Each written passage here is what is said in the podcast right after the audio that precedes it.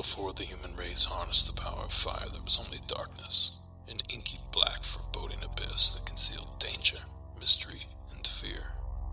Into that darkness brave men would not venture, for as the map says, here there be monsters.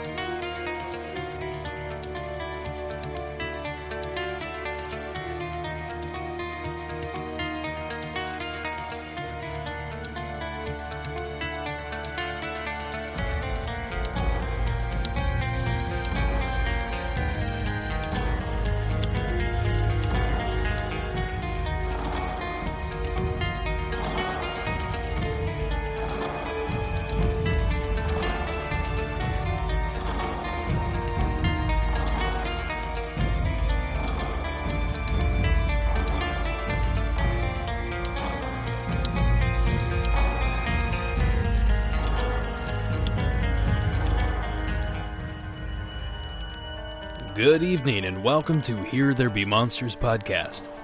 I'm your captain, Derek Hayes. I'm anxious to get started this evening, but first, let's trudge through the formalities. Have you stumbled upon a Sasquatch, observed an Ogopogo, witnessed a Wendigo, or bumped into the Beast of Bray Road? If so, I want to share your story. Give the Here There Be Monsters hotline a call at 1 888 608 NIGHT. That's 1 888 608 6444. You know the deal. It's a quick, easy, and free call. Simply wait for the beep and leave your message as you would a voicemail. As always, you can submit through text at www.heretherebemonsterspodcast.com forward slash contact. In addition, I've had a few listeners ask if they can send audio files of their stories you certainly can. Simply send those to Here There Be Monsters Podcast at gmail.com. Okay, I think you get the picture. Let's move on with tonight's show.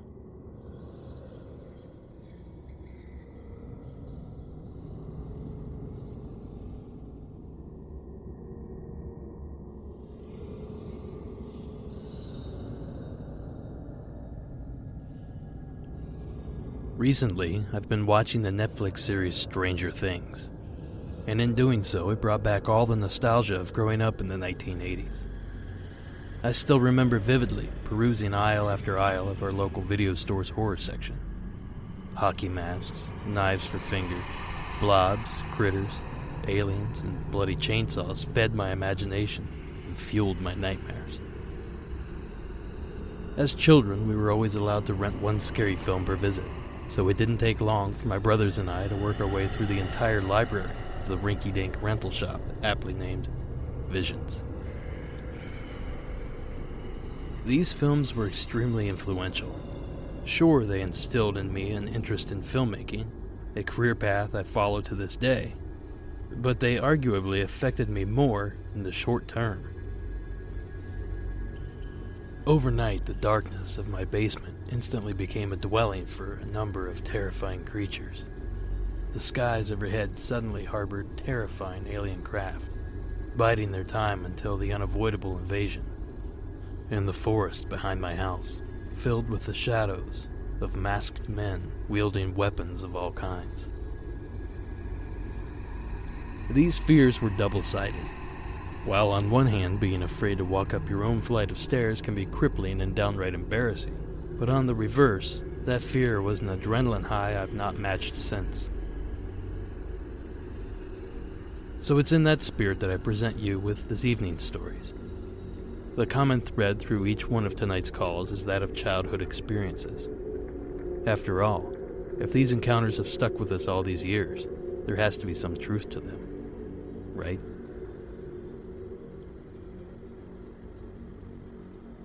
Our first story of the evening comes to us from a man named Alan. Hello, my name is Alan. My story comes from when I was a child. I was probably age 12 when this started.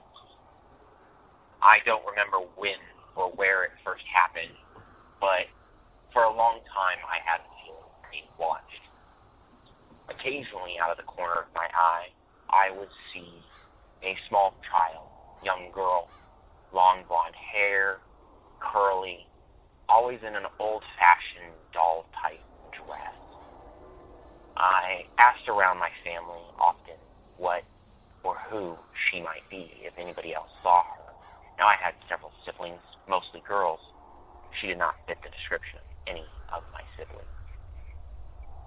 My family finally one day told me that long ago there was a child who fit that description.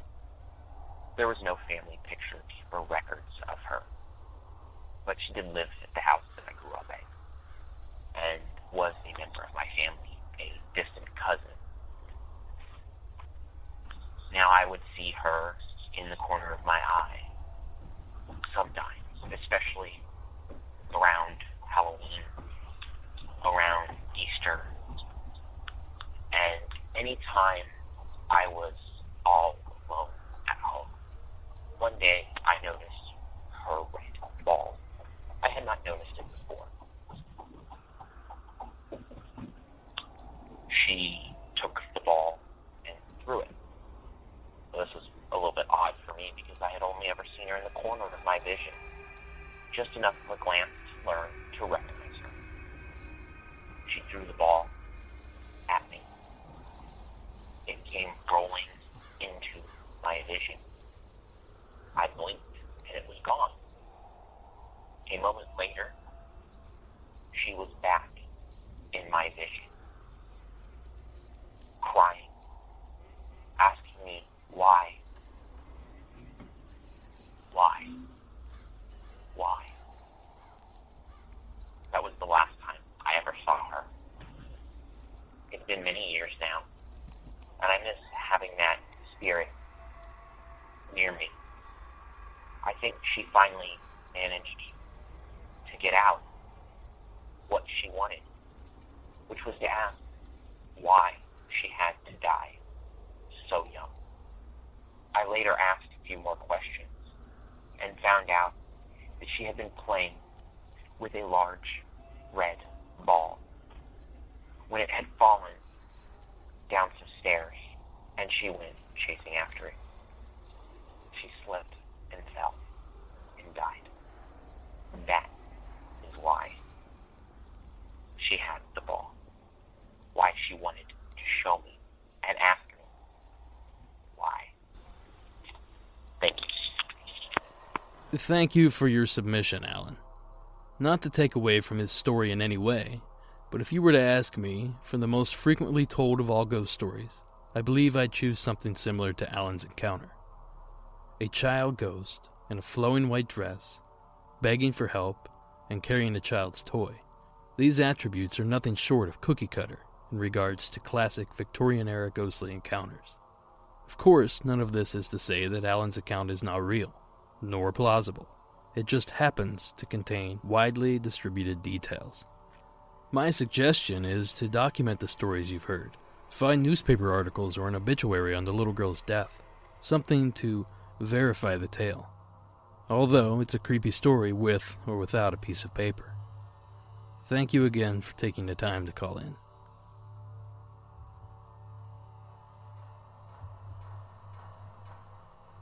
Sometimes we experience an event as a child that was undoubtedly creepy, but as we grow older, the details of the incident become increasingly troubling.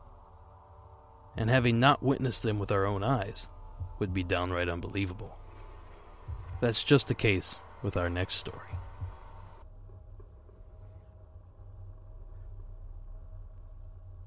I was born and raised in a tiny town called Dilley, Oregon. We had a church, an elementary school, and a lake. When I was around 10 years old, my best friend and I, we'll call him Jimmy, were enjoying a hot summer day by going down the street to the pond to skip rocks and pick fresh strawberries. We lived around farms, and all of our neighbors knew each other, and we were very friendly. They allowed us to come and pick any fruit that we wanted as long as we were respectful. So as we headed down to the pond, we passed a small electrical box, and on the top was a little green garden gnome. We had never seen anything on top of this box before, so we found its appearance very odd. Us, being shitty preteens with nothing better to do, we chucked that bugger right into the blackberry bushes. These were no ordinary blackberry bushes, though.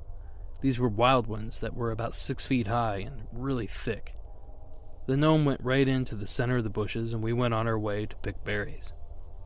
When we got to the little electrical box, we were in shock. The exact same gnome was sitting in the very same spot from which we threw him the day before. We freaked out a little, grabbed the gnome, and threw him back into the bushes and ran all the way home. We were terrified to go back. The pond had always been a very intense and mysterious place for us. We had spent many days collecting old Native American artifacts like clay shards and obsidian arrowheads. I did a little digging into our town's history, and as it turns out, in the early 1800s, the Atfalati band of the Kalapuya Native American tribe lived in that very same area. This is only one of the many strange things that have happened to my neighbor friends and I. Were old Native American spirits playing the joke on us? Who knows? That was the last time we went back to that pond. First off, I appreciate your submission. Secondly, I completely understand why you'd never want to return. It's one thing to experience this as a teen. In that frame of mind, you'd assume someone was messing with you or playing a prank. But as an adult, you step back and look at the situation a bit differently. If the bushes were as thick and dense as the submitter suggests, who in the right mind would go into them to fetch a lawn ornament simply to leave it laying on an electric box? When you explore the logistics of the event, it's simply mind boggling. Of course, there's plausible explanations. Perhaps there was more than one figurine. Someone simply replaced the first one for some strange reason. Or maybe someone made their home inside the briars.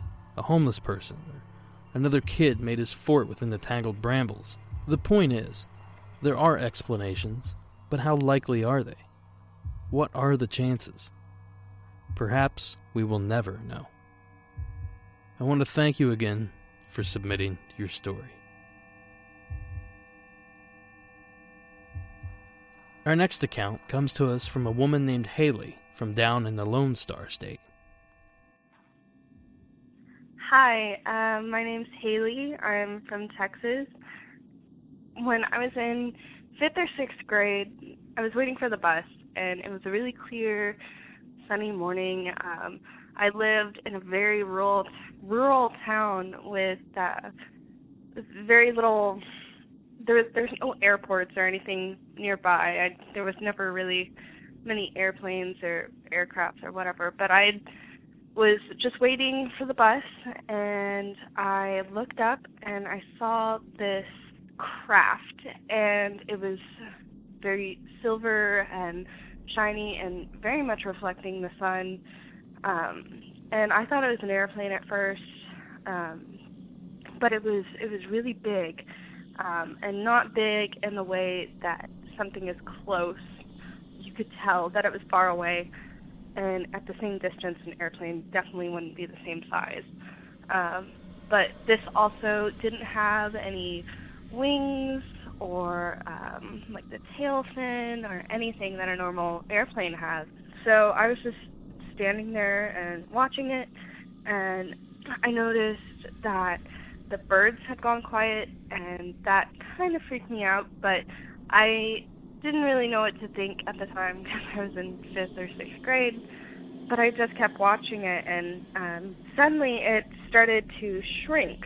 There was like this shimmer at what I think is the front, and it just started to go into the shimmer really, really slowly, and it was shrinking, and it got to about a fourth of the craft was left, and suddenly it just completely vanished. It was gone in the blink of an eye, and um, everything was quiet for a few seconds after that, and the birds started singing, and I was really, really freaked out. Um, I don't know what it was. Uh, I haven't really told many people about it, but yeah, uh, guess I saw a UFO yeah, that's my story. Thanks. I love the show. Thank you, Haley. This call is quite similar to the encounter I spoke about in last week's episode of Here There Be Monsters Bare Bones. In that story, a driver witnessed a large, cigar shaped craft that simply vanished before it could be identified. A pair of military jets were scrambled moments after the encounter. Although Haley doesn't mention it, I wonder if there was any sort of military presence following her encounter as well. That detail seems to be about the only thing separating the two observations. Unidentified craft fitting this description have been reported for decades, all the way back to the 19th century. In the spring of 1897, the residents of Aurora, Texas, witnessed a strange, cigar shaped craft crash into a nearby windmill. Apparently, the pilot of the craft was killed in the collision and subsequently buried in the nearby cemetery. To this day, claims state that the being that was buried was not human and was quite possibly otherworldly. I will post a link to the article detailing this crash in the show notes for this episode. Thank you again, Haley, for taking the time to call in.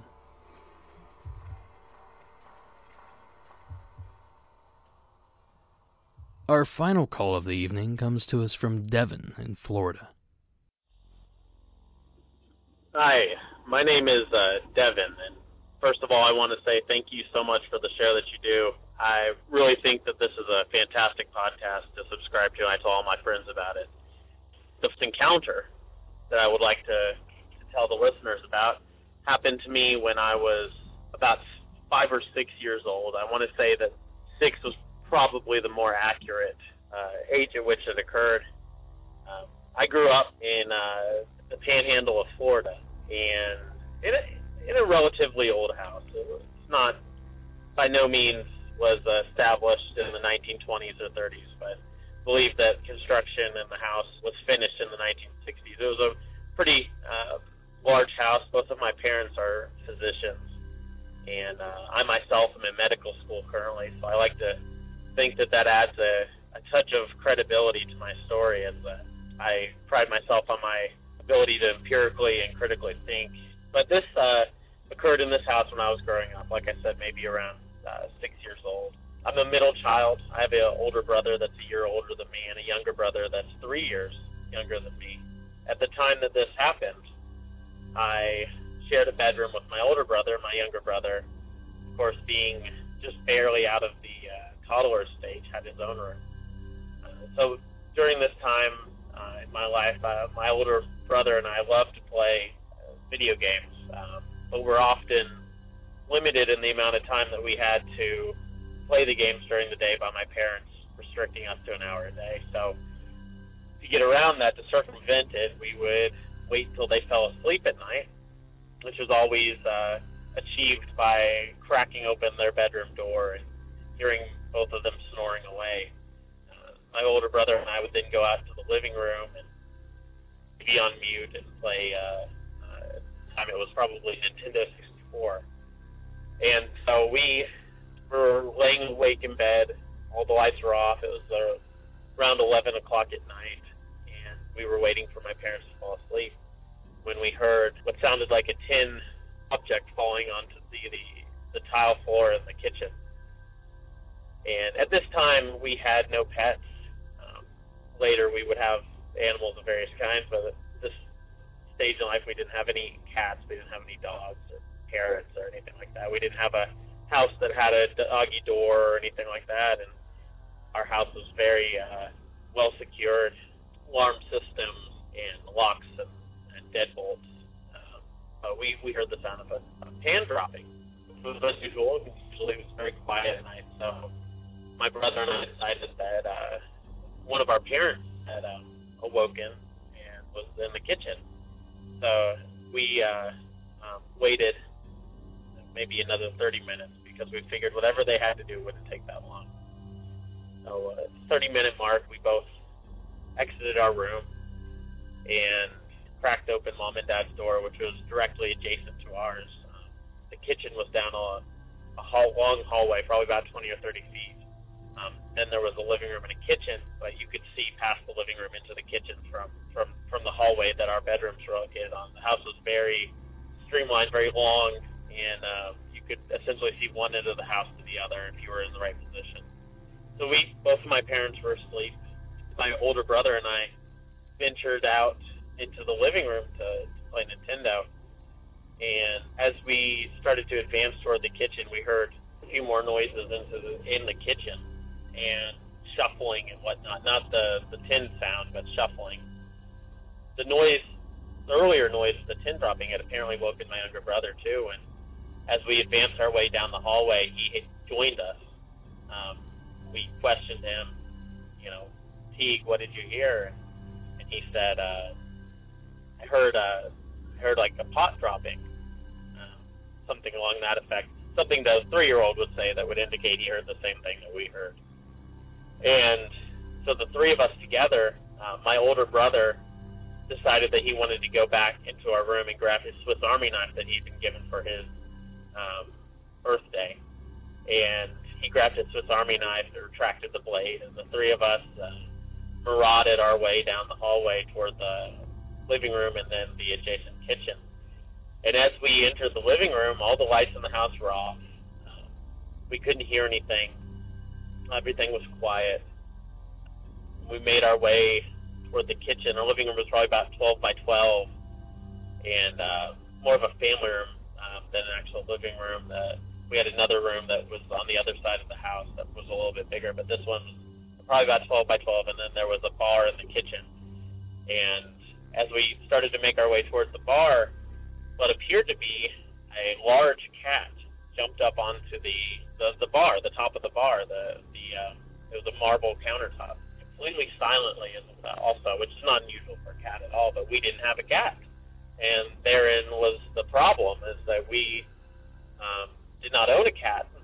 As far as we could tell, there was no way a cat could have entered our house. We had no passageways leading directly outside that a cat could simply just wander in. And uh, my parents were very obsessive about uh, locking and, and securing the house. And there was this black cat, uh, the shadow, the silhouette of a black cat standing on our marble countertop in the kitchen. And rather large. I, if I had to, the, I, I, met, I, I remember thinking it was probably larger than what it was when I was six, but you know, being an adult now, I would have to say that it was probably around the size of um, what a uh, Dachshund would, um, a normal sized Dachshund would be. So this is a large cat, but with very elongated ears, and its head appeared to be facing away from us. We all paused and looked at each other with this knowing look of what the heck is a cat doing in our house? And when we looked back, the cat had turned to face us. And what we could see was uh, kind of an amber, a very distant and light amber glow emanating from its eyes as it turned to face us, which at that point in life, watching Goosebumps and reading R.L. Stine novels, as I love to do, I knew indicated something deleterious uh, about the creature. And as the cat looked at us, completely silent. We all, I felt a cold chill just run through my entire body, and I can imagine that my older and younger brother um, felt the same thing. In fact, as we recall this tale, you know, 20 odd, uh, almost 30 odd years later, um, we all uh, remember it in the exact uh, same way as, as it happened. Even my younger, my youngest brother, who was quite young at the time, um, all remembered the same the same series of events independently. And so it turned and looked at us with this amber glow in its eyes, and we uh, very promptly and without hesitation ran into my parents' bedroom and woke them up. Um, my dad uh, did not wake up when we were shaking. You know, he's a very very heavy sleeper, but my mom did wake up, and we told her what we had saw. We said, "Mom, there's a strange cat in the house." Mom went with us. We told her what we saw. She nonchalantly reassured us. And we went throughout the house and uh, turned on all the lights, uh, uh, made everything visible. Um, she searched the two living rooms that we had, the family room, the kitchen. Uh, we went outside into our garage um, to search and see if uh, there was an animal, but you know, throughout this process that took maybe 15 to 20 minutes, none of us were able to, find an animal or trace of an animal. There was, didn't find any hair or there was no trace that the there was a, a cat-like creature in our uh, in our house, and, uh, and so that's that's the rather uneventful end of that story is that we we uh, we never found what had caused that or what what what the what we had seen. We never figured out what it was, other than it was this uh, silent, um, large, black, red-eyed cat uh, that had apparently no business for being being in the place that it was at the time that it was. Um, you know, I, later on, I I went into college and, and, and then into medical school. I uh, minored in zoology, and I remember reading during that time um, we were covering refractory um, uh, tones and colors of different animals' lenses when light shines upon them. And what was interesting about my experience with uh, the creature that my my brothers and I saw growing up was that um, we did not have a light source.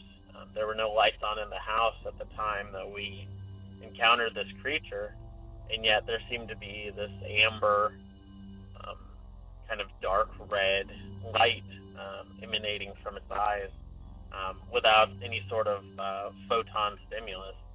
Um, not to mention the fact that cats do not typically have a uh, reddish um, refractory pattern.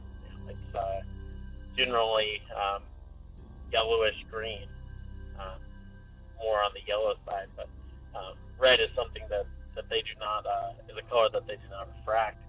Uh, and uh, to this day, um, like I said, my, my brothers and I independently told this story with the same exact details. And, uh, I'd love to hear if anyone else had a similar experience as mine. And, uh, you know, our house was not built on an Indian burial ground. It was not nowhere near a cemetery, nowhere near a church, nowhere near these locales of uh, historical, spiritual activity. Um, just a uh, a plain house in Florida, that's the end of that story. I appreciate your time and listening. Thank you, Devin, for sharing your encounter. It's amazing to me that something as simple as seeing a large cat in your kitchen can stick with you your entire life. Clearly, this encounter was not commonplace for him. As he stated, he had no pets, and there was no apparent way for a creature of that size to gain entry into the home. So, where did it come from? Perhaps more importantly, where did it go? My immediate judgment is that a neighbor's cat simply found its way into the house, but the caller does a great job of debunking that suggestion. In addition, he even goes further to explain how the cat's eye shine is not typical of most house cats. You know, Devin and his brothers aren't the only ones to witness a spectral black cat. Throughout the tunnels in the Capitol buildings of Washington, D.C., legend tells of a demon cat. The demon cat is described as pitch black and about the size of an average house cat. Its home is supposedly the basement crypt of the Capitol, which was originally intended as a burial chamber for President George Washington. According to legend, the cat is seen before presidential elections and tragedies in Washington. Allegedly, the cat was spotted by White House security guards the nights before the assassination of both John F. Kennedy and Abraham Lincoln. I can only assume that no assassinations were predicted by Kevin's spectral visitor. Thank you again for sharing your call.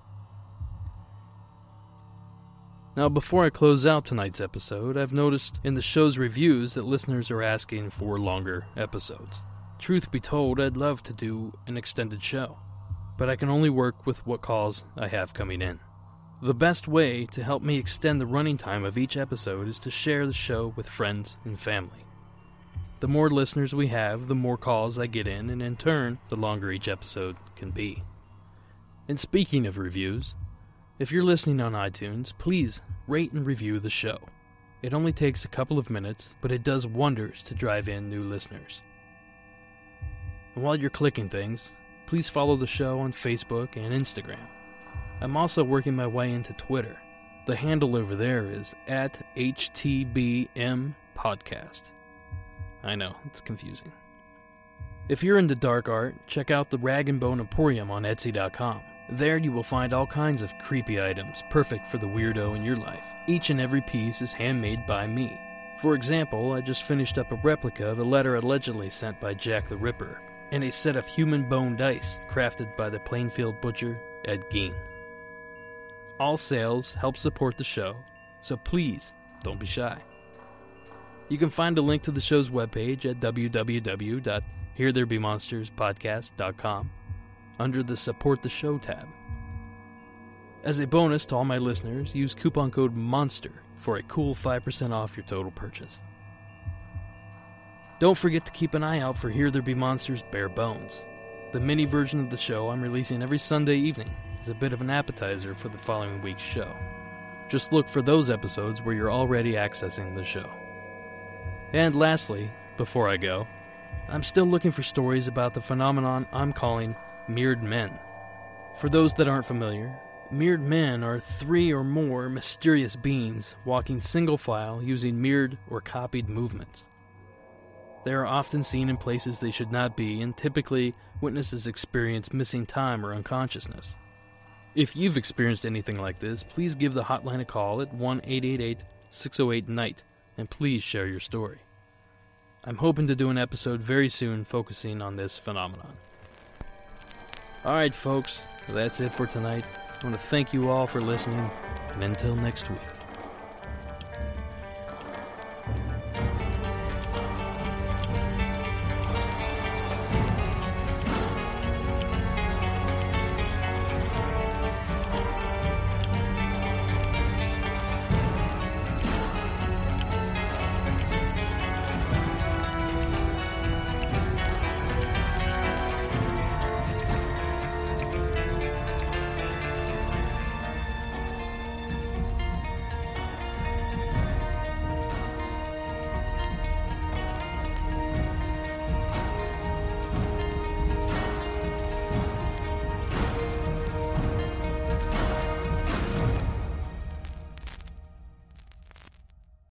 On a summer night, Douglas Wag Jr. lay motionless across a strip of railroad tracks before being struck by an oncoming train. I'm investigative journalist Delia D'Ambra, and my investigation into exactly how Doug died took me into the depths of a bizarre mystery. It was really hard to understand what was fact and what wasn't. A mystery that has led me from one suspicious death to another. Listen to Counterclock now, wherever you listen to podcasts.